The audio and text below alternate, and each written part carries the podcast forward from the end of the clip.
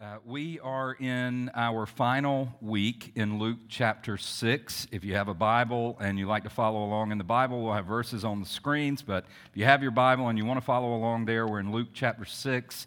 Last week we covered really the last verses um, from this um, section. It's called the Sermon on the Plain, uh, and Jesus is preaching. We, we intentionally, just by way of reminder, we intentionally um, started this sermon series immediately after Easter because uh, we wanted to talk about, like Easter, leading up to Easter, we did several weeks on the gospel, the life, death, and resurrection of Jesus, and all that the, the whole gospel means to the Christian's life. Um, and we wanted to follow that up with um, how then do we live in light of the gospel? Uh, once we have become believers, we believe in the life, death, and resurrection of Jesus, what, what's next? And so we were looking at this because it's one of those sections where Jesus pretty much says, okay, now live this way. This is what it looks like um, to love and follow me. Uh, so we, we wrap up this morning. I want to wrap up by making sure that we understand that the Christian life is first and foremost a call to faith. So, we talk a lot about things that Christians do, um, things that should be um, works that should be a part of the Christian life. Um, but I want to make sure, as we've talked about those things, that we leave this section understanding that the Christian life is first and foremost a call to faith. Um, it, it, it's not oftentimes when we hear things that we should do uh, we tend in the direction of um, making the Christian life just about things we do. And, and, so that's a danger that we have. The Christian life is much more than things that we do, although it involves things that we do, right? Um, we, we have a tendency to, to hear Jesus say, You should do these things. We just try to do those things, um, to do the works of being a Christian apart from faith in Christ. Um, we, we, we try harder to be better and do more to make Jesus happy. And again, it's works and self righteousness that we are doing um, that, that are not really a part of the Christian life, when they're missing the element of faith. And so that's what I want us to talk about. Um, not trying harder and, and doing more, but, but believing, trusting in Jesus. I, I want us to see that while those things should be a part of our lives, um, the, the things that we do don't, don't or shouldn't flow out of trying harder to do more or, or being more disciplined in our lives so that we can be better people. Uh, all of those things really flow out of a heart that believes. And what we do is ultimately um, a, a revelation, it reveals what we believe. So, I hope this makes sense as we go through it. Uh, faith to follow, that's what we are talking about this morning. And uh, I want us to pray before we get started and run through Luke chapter 6. And I want to ask if you would pray with me, uh, pray for me that, that this would make sense, that the Holy Spirit would be good to, uh, to use it to help us see um, the difference in, in a life of faith and a life of works, and at the same time see works that flow from our life of faith and, and, and makes that connection for us. That's a hard connection. So we need to pray together that God would help us with that. Will you do that with me? Good. Let's pray together.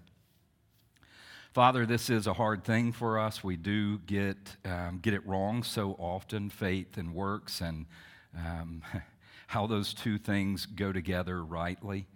Uh, so I pray. We pray together. Thank you that we can come and pray together. We pray together, Holy Spirit, that you would be good to teach us, that you would uh, be good to help us make this connection and understand a life of faith and works and, and, and, and make that be a part of our life.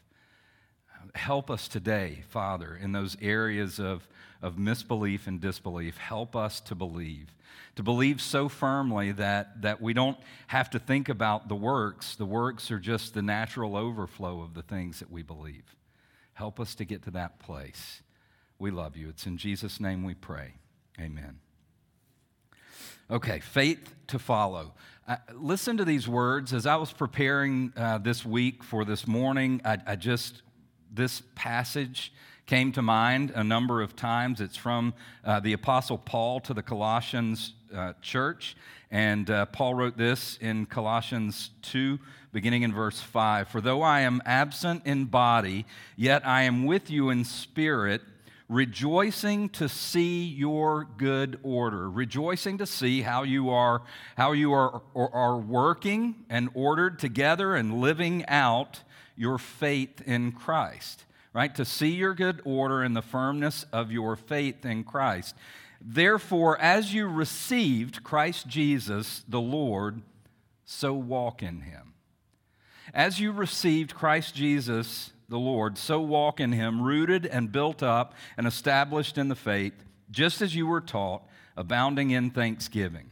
Paul goes on in the letter, uh, in the verses immediately following, to talk about the good news of the gospel, the life, death, and resurrection of Jesus. Paul is urging the church to continue their walk with Jesus just as they started, and that is by faith to, to continue their life with faith in Jesus. That's where I am this morning. You have come to Jesus by faith. Continue your life as a believer in the same way, first and foremost, a life of faith. So let's see how Luke 6 and the lives of the disciples demonstrate uh, what Paul was saying here. Um, I'm going to run through Luke chapter 6. We'll read some verses here and there, but largely I'm just going to recap what we've already talked about. So we began our series in verses 1 through 11, and in verses 1 through 11, we see that the king has come. The king has come in those first verses, we saw that, that Jesus and the religious leaders um, were quickly in conflict. Quickly, after he started his ministry, there was conflict between Jesus and the religious leaders uh, over all sorts of things, over the law. And here in Luke chapter 6, um, two of those confrontations take place over the Sabbath laws. Jesus is essentially in these confrontations telling the Pharisees, who were the keepers of the law, that they don't really understand the law that they are keeping and finding their righteousness in. They don't understand the law. He uses the example of King David feeding his men uh, from the temple as, as they have confronted Jesus about his disciples eating, picking from a field, and eating the grain on the Sabbath. They were saying that Jesus had broken the Sabbath laws. Jesus says, You don't really understand the laws. Do you remember what King David did? In bringing King David up, in a sense, Jesus is putting himself on the same level as King David. So, so he's not only questioning their authority and, and telling them that he has authority over them, he's putting himself on the same level as their beloved King David. And then to take it a step further, he says that he is Lord of the Sabbath the Sabbath that God gave to his people. This was a God given law, not a man made law. And, and Jesus is saying that he is Lord over this day that God has given to his people. So, really, what Jesus is claiming here is not to be, uh, not just to be above the Pharisees in his understanding of the law and his ability to do with the law really what he wants to do, but Jesus is also claiming here an equality with God. He is Lord of the Sabbath. Immediately after that first event took place, there was a second Sabbath confrontation. And this time the Pharisees are upset because they know that Jesus is about to heal a man on the Sabbath day, which again they say is breaking the Sabbath law. Again, Jesus questions them, and he does it in the middle of the, the, the temple. He's questioning them, he's questioning their authority, he's questioning their uh, understanding of the law, he's questioning the heart, their understanding of the heart of God behind the law. He's questioning whether or not they love people and even know what doing good is. And so, once again, he is questioning them and establishing himself as an authority above their authority.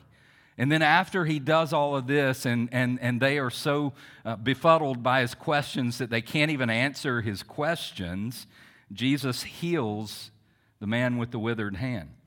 And so he's not only claiming that he has authority over the Pharisees and, and, and, the religious leaders who were there that day, he is demonstrating the authority that he has, demonstrating the authority that he has not just over them and not just over the Sabbath, but, but he is the Lord of nature as well, healing a man with a withered hand. Now, these weren't the first times that Jesus had healed um, or, or, demonstrated his authority. He had healed before, he had cast out demons. And if we look back in Luke, going back to chapter 4, um, as Jesus was just starting his ministry, we read this Luke chapter 4, verse 14 just starting his ministry, and Jesus returned in the power of the Spirit to Galilee, and a report about him went out through all the surrounding country. And he taught in their synagogues, being glorified by all. And he came to Nazareth, where he had been brought up. And as was his custom, he went to the synagogue on the Sabbath day, and he stood up to read. And the scroll of the prophet Isaiah was given to him. He unrolled the scroll and found the place where it was written The Spirit of the Lord is upon me, because he has anointed me to proclaim good news to the poor. He has sent me to proclaim liberty to the captives and recovering of sight to the blind, to set at liberty those who are oppressed, to proclaim the year of the Lord's favor. And he rolled up the scroll and gave it back to the attendant and sat down. And the eyes of all in the synagogue were fixed on him. And he began to say to them, Today this scripture has been fulfilled in your hearing. The healings, the Sabbath laws, casting out demons, all of it was a fulfillment of scripture. And, and not just this scripture, other passages and other promises as well. Uh, this is what the promised one would do. The, the Old Testament said, when your king comes, this is what he will do. And, and, and Jesus was, was doing it. This is the work of the king the king who would come and establish God's kingdom and save God's people. He would right the wrongs, he would fix their brokenness, the deaf would hear, the lame would walk, the blind would see, and the captives would be set free. Right? The good news was that the king had come, and the king was establishing his kingdom. He was fulfilling the promises of Scripture right before the eyes uh, of the Pharisees and the religious leaders, and right before the eyes of the disciples. All of that was foundational. Those first two encounters in Luke chapter 6, foundational to everything that followed. Everything that followed with the disciples, foundational to everything that followed in Jesus' sermon on the plain. Um, Jesus is establishing himself as the promised one, as the king, and the question then becomes would they believe or not? Fulfillment of Scripture. Jesus is demonstrating it. Jesus has said, I've come in fulfillment of Scripture. Would they believe it or not? So, in the next verses in Luke chapter 6, 12 through 19, um, those verses are about Jesus gathering his disciples and calling 12 to be apostles. Um, the king has called. The king has called. So we see in those verses, Jesus has disciples already, a large number of disciples. Disciples in Jesus' day, like all of the all of the, the, the, the, real teachers had disciples. That was people who followed them and listened to their teaching. Um, they followed a particular teacher. Uh, they, they, they, they believed what the teacher taught. They tried to live out what the teacher taught. Uh, they supported the ministry and were a part of the ministry. They desired not only to follow the teaching, but to emulate the life of the teacher. That's what disciples were. And in their culture, that was a common thing. So Jesus, as a a teacher, had a large number of disciples who followed him. Luke tells us um, that Jesus has been praying all night, and Jesus calls his disciples to himself, and from his disciples he chooses 12, and they will be called apostles. The apostles, the word apostle really just means sent. And so these are the ones who would be sent. These 12, minus Judas, who would become the traitor, verse 16 tells us, these 12 would be, minus Judas, would be the leaders of the first church. After the crucifixion of Jesus, after his resurrection and ascension to the Father, they would be the ones who would lead in, in the church. They would be, be sent from him to lead in starting the church and really overseeing the first church, proclaiming the gospel. Um, those 12 would be the disciples who would be closest to Jesus. They would receive more of his time, more of his teaching. Um, he was getting them ready, getting them ready to be sent out, to lead in that movement of the gospel going forward. Acts chapter 1, verse 8 um, says to those 12 and to others, uh, you will receive power when the Holy Spirit comes. You will receive power when the Holy Spirit comes on you, and you will be my witnesses in Jerusalem and Judea and Samaria and to the ends of the world. He is saying, apostles, when the Holy Spirit comes, you will be sent. You will be my witnesses in all of these places.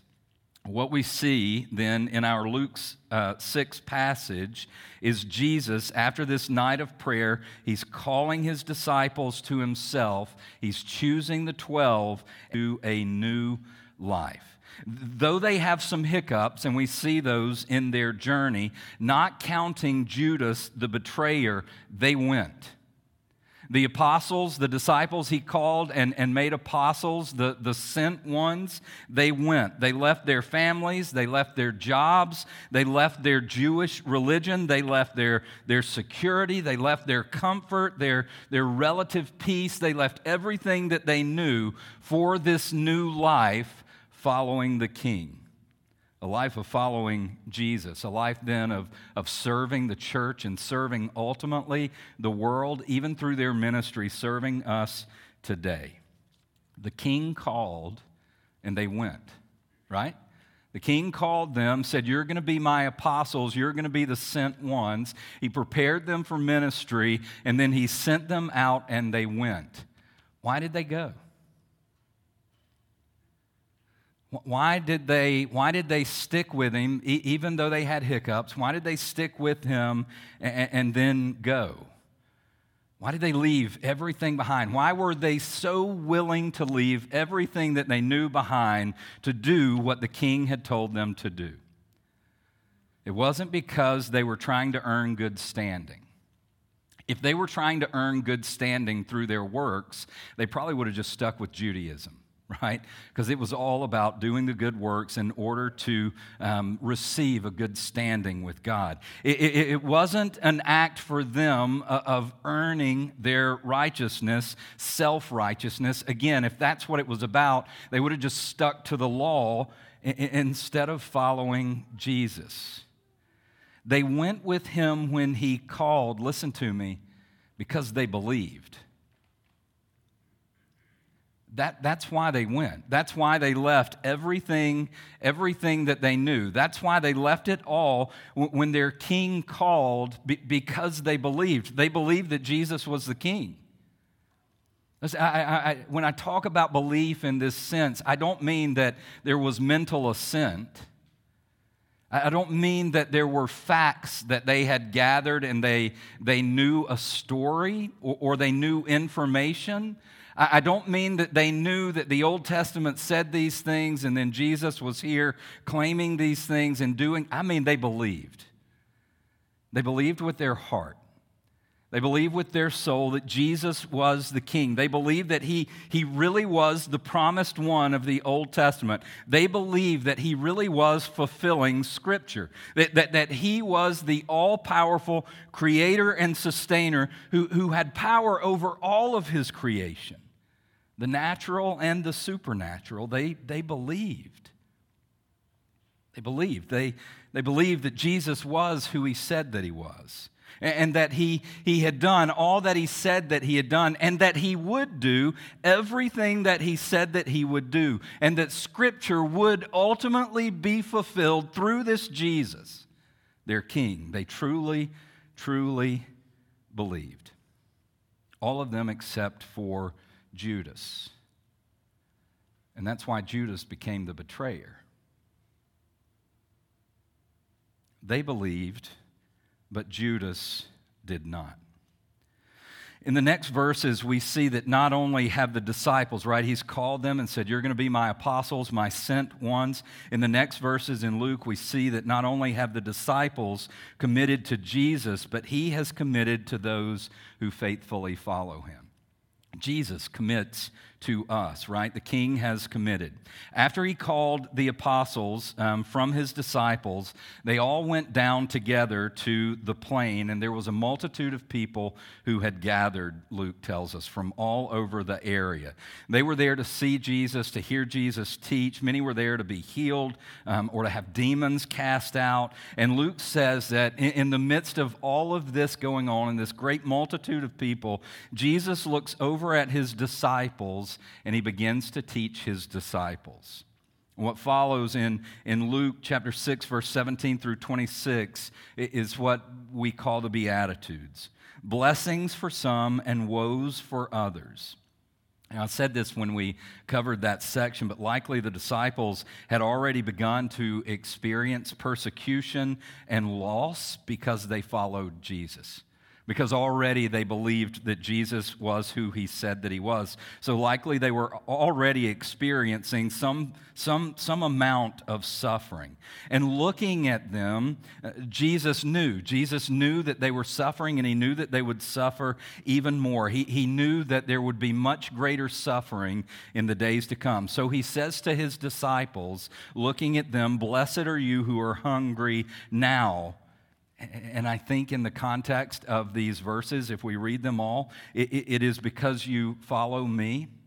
So I, I, think what Jesus is saying is he's looking at his disciples. Blessed are you, disciples, who are hungry now because you follow me. You, you will be satisfied. Uh, blessed, blessed are you who, who are poor now because of me. Blessed are you who are poor. You will inherit the very who weep because of me.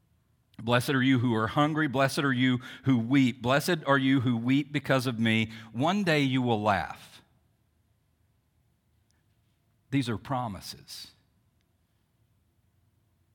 These are promises Jesus is making to the people who follow him and as a result suffer. Disciples, disciples, he's saying, Blessed are you who are poor now, who have given up much, who have lost much. As you follow me, blessed are you. You will inherit the very kingdom of God. The kingdom of God will be yours. Blessed are you who, who, are, who are hungry now, who are hungry now because you follow me, because, because of persecution, because people hate me, because people hate you. Blessed are you. One day you will be satisfied. Blessed are you who weep now. One day your, your weeping and your mourning will be turned into laughter. Another promise this hurt this mourning, this loss, one day, Jesus says, I will turn all of it into laughter and joy. Blessed are you, verse 22. Blessed are you when people hate you and when they exclude you and revile you and spurn your name as evil on account of the Son of Man. Rejoice in that day and leap for joy, for behold, your reward is great in heaven. For so their fathers did to the prophets. Now, Paul calls this suffering that Jesus is talking about light and momentary, light and momentary compared to the weight of glory that was coming for those who love and follow Jesus. Paul says this is, this is nothing compared to the reward that will be ours when we stand with Jesus face to face. These were all promises from Jesus to his disciples. This was his commitment to them. As you follow me and you suffer these things, know I am committed to you. And one day the kingdom of God will be yours. Suffering is coming, Jesus is saying. I imagine the sorrow that he had as he thought about that suffering in their lives, but I promise you, he says, the king says, I promise you I will make it right. I will, I will bless you, and your reward in heaven will be great. Promises from the king.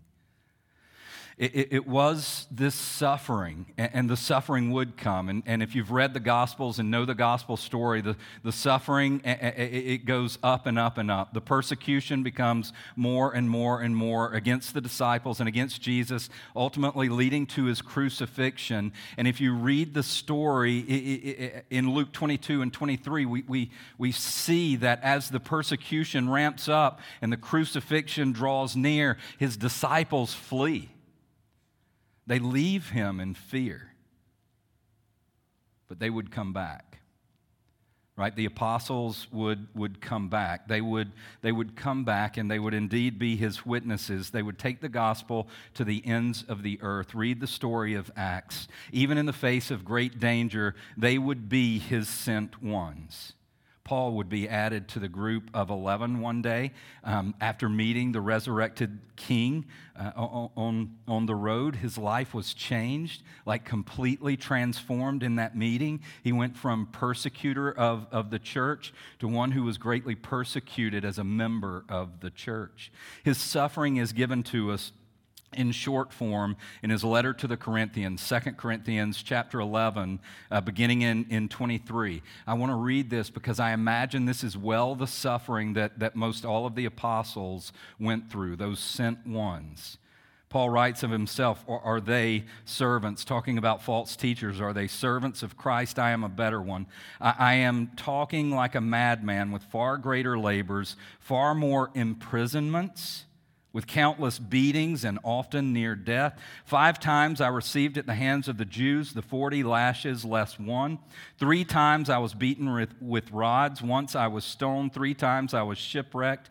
A night and a day I was adrift at sea, on frequent journeys, in danger from rivers, danger from robbers, danger from my own people, danger from Gentiles, danger in the city, danger in the wilderness, danger at sea, danger from false brothers, in toil and hardship through many a sleepless night, in hunger and thirst, often without food, in cold and exposure. And apart from uh, all of this, apart from other things that I could add to the list, Paul says, there is the daily pressure on me of my anxiety for all of the churches. Light and momentary compared to the glory that Paul looked forward to. Church history tells us that Andrew, Peter's brother, was bound to a cross until he died. Nathanael, another of the, the, the, disciples who became an apostle, Nathanael was skinned alive and then crucified upside down.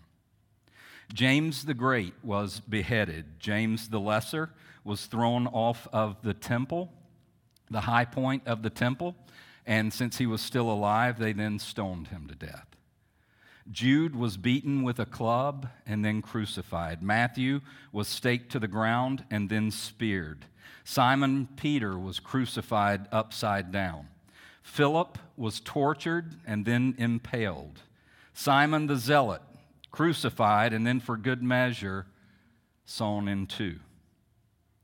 Thomas was run through with a spear. Paul, Paul was believed to have been beheaded in Rome. Only John only John died of natural causes after miraculously surviving being boiled alive.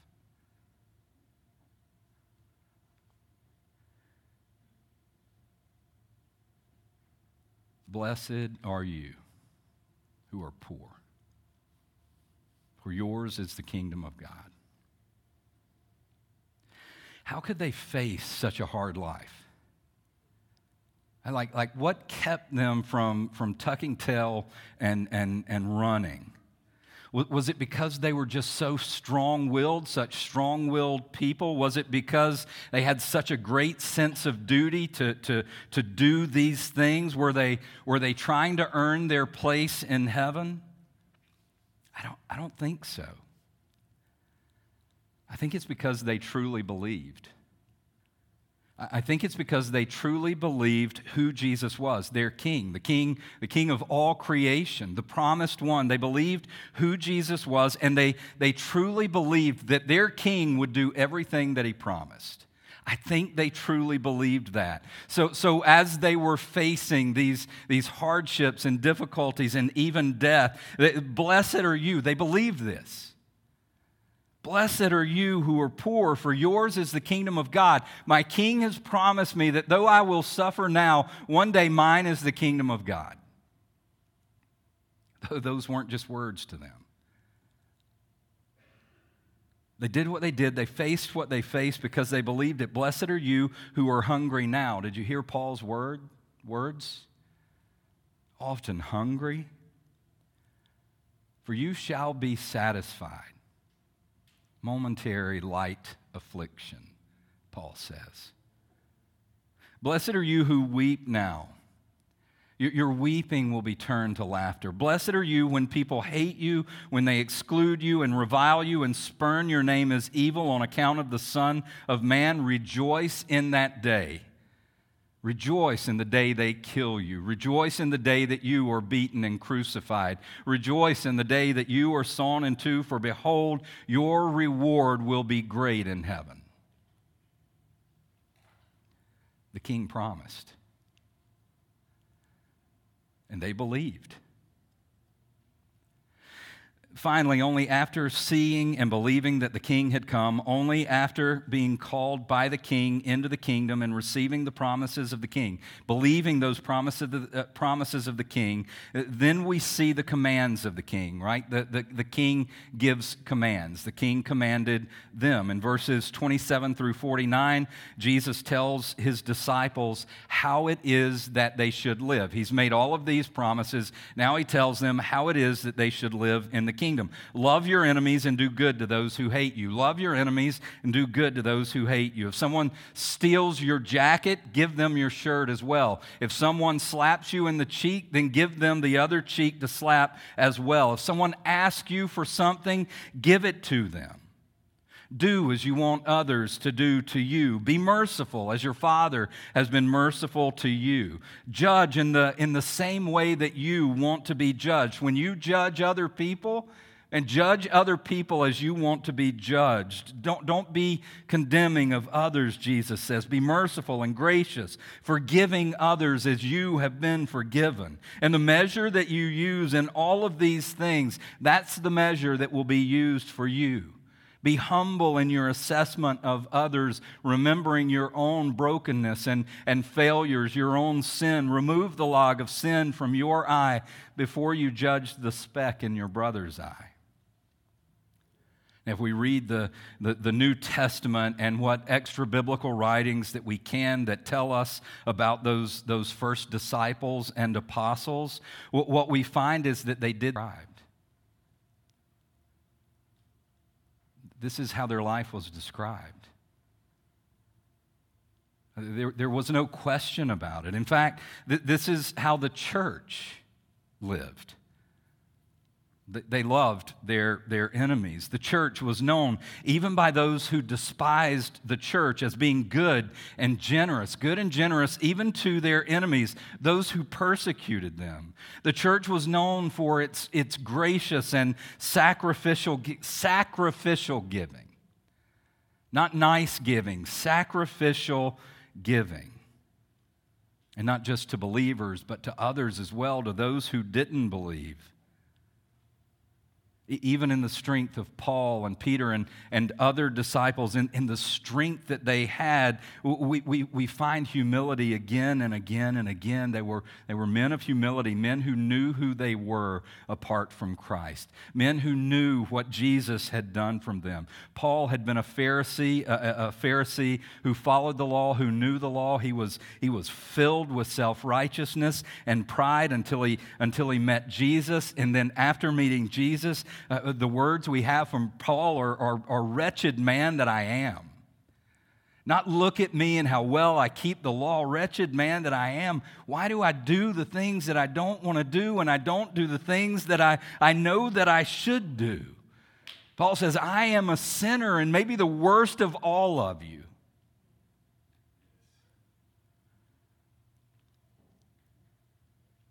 How did they, how did they manage this obedience to those commands? why were they known for this humility and graciousness and, and care and giving? How is it that they lived out this ideal of loving your enemy and praying for those who persecute you? How, how did, they, how did they do that? Is it because they, they tried harder? Is it because they were just better at doing things like that than we are? How did they forgive so freely? Was it, was it because they knew that there were extra points for them to win with God? Did, did they grit their teeth and just push through it? Were they just stronger than us? Like, we're just not that strong. I don't think that was it at all. I think it goes again to faith. I think they were humble because they believed what Jesus said. They, they, were, they were humble because they believed what Jesus said, that they were sinners in desperate need of a, of a Savior. They were, they were believing the words of Jesus that you are a sinner or, or, or just a growing pile of filthy rags before a holy and righteous God. They, they believed that. That they knew that they had at one time been enemies with God, right? Where, where, where, Jesus says, Love your enemies. Man, they knew that at one time they had been enemies with God, and yet He loved them. They, they, they believed that their lives were, were lived like a slap in the face to God, who did not respond in anger and, and righteous condemnation, but God Himself turned His other cheek to be slapped again and again and again. They knew that they were the, the, the beggars who had nothing. They, they, they, they, they knew that, that they were the ones who, who, who, took from him and then wanted more. They knew, they knew that they had been the ones who offered unmerciful, judgmental condemnation. They were, they were the hypocrites. They believed it. They believed that they had been the ones who were, who were eager to point out the sins of other people, judging them, and yet they were blind to their own sinfulness. They, they knew that all of the things that, that they were not supposed to be, that's what they had been. And yet, in all of that, He loved them. And He had been he had been patient and kind and generous and slow to judge. When, when, when what they deserved was his condemnation, what they received was his mercy and his forgiveness. These weren't just words to them. It wasn't just something that they've heard as they've grown up in church or as they've gone to church. It, it, it wasn't just words. They, they, they knew this, this was them. They believed. They believed that they were the unlovable, and yet He loved. They knew that they were the unforgivable, and yet forgiven.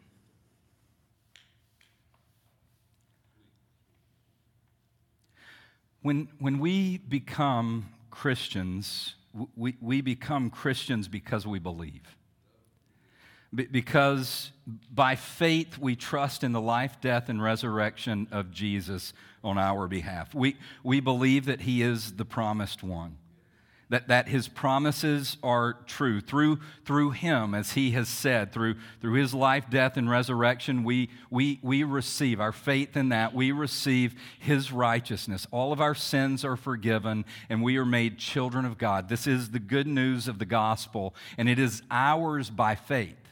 So, so we, we come to Jesus solely by faith, not by our works, not by the good things that we've done. It, it, it is His work and our faith and trust in that work alone. That's how we come to Jesus. But it's that same faith in Jesus that shapes us. It's that same faith that we see in the disciples that leads us to, to love others, even our enemies, as he loved us, his enemies.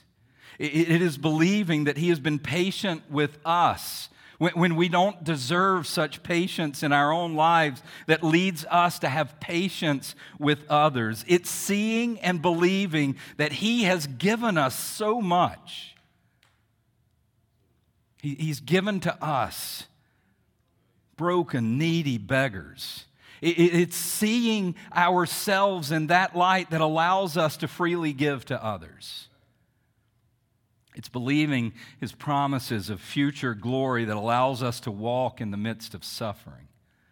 It's faith in, in his promises that, that, that moves us through hunger and hate and loss because we are his people. We know that, that, that one day we will be satisfied. We know that one day, no matter what what happens here and now. One day we will be filled and, and, and blessed beyond anything that this world has to offer us.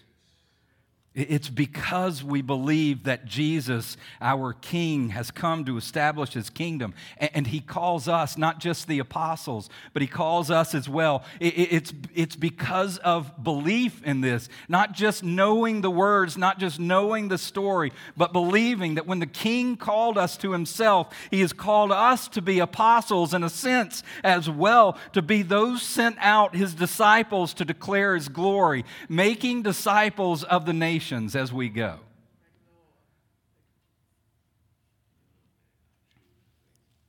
It's faith. It, it's, it's believing. It's not working more and trying harder.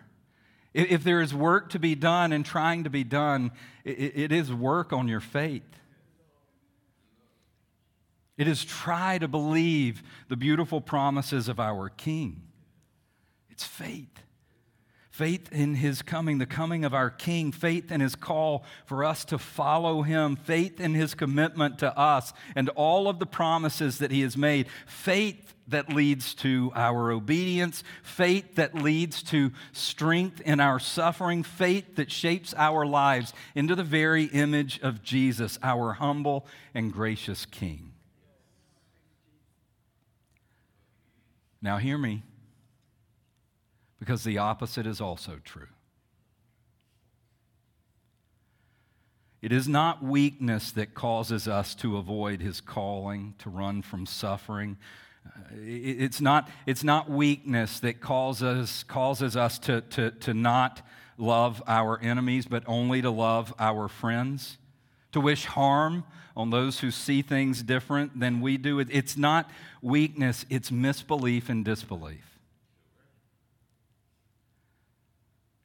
It's misbelief in who we are, misbelief in who they are. It's, it's disbelief in, in, in who Jesus tells us we are and they are and He is.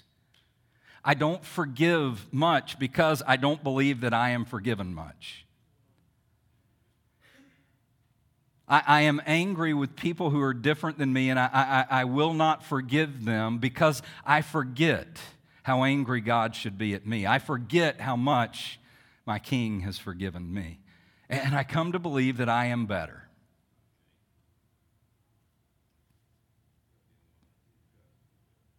I don't give much because I don't believe that my King has given much to me. I don't give much because I don't believe his promise that he will provide for every need that I have. I am unwilling to suffer because I don't believe ultimately that those future rewards far outweigh these present rewards. As you received Christ Jesus the Lord, so walk in him. How did you receive him? You received him by faith, believing who he was and what he had done. You, you believed. How do you walk in him? How do you become shaped into the image of the king? It's by faith. It's by faith you believe. Believe. As you received Christ Jesus the Lord, so walk in him. Let's pray.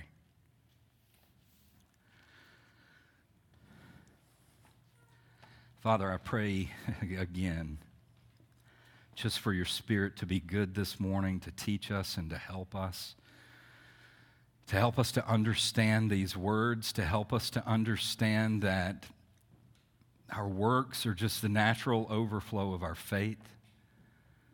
And that our weakness isn't that we're not good at doing works, our weakness is that we, we lack faith.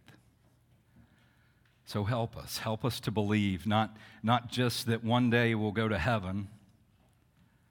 Help us to believe the promises of the King here and now. Help us to believe the call of the King here and now. Help us to believe. We want to believe. Help us. In Jesus' name, amen.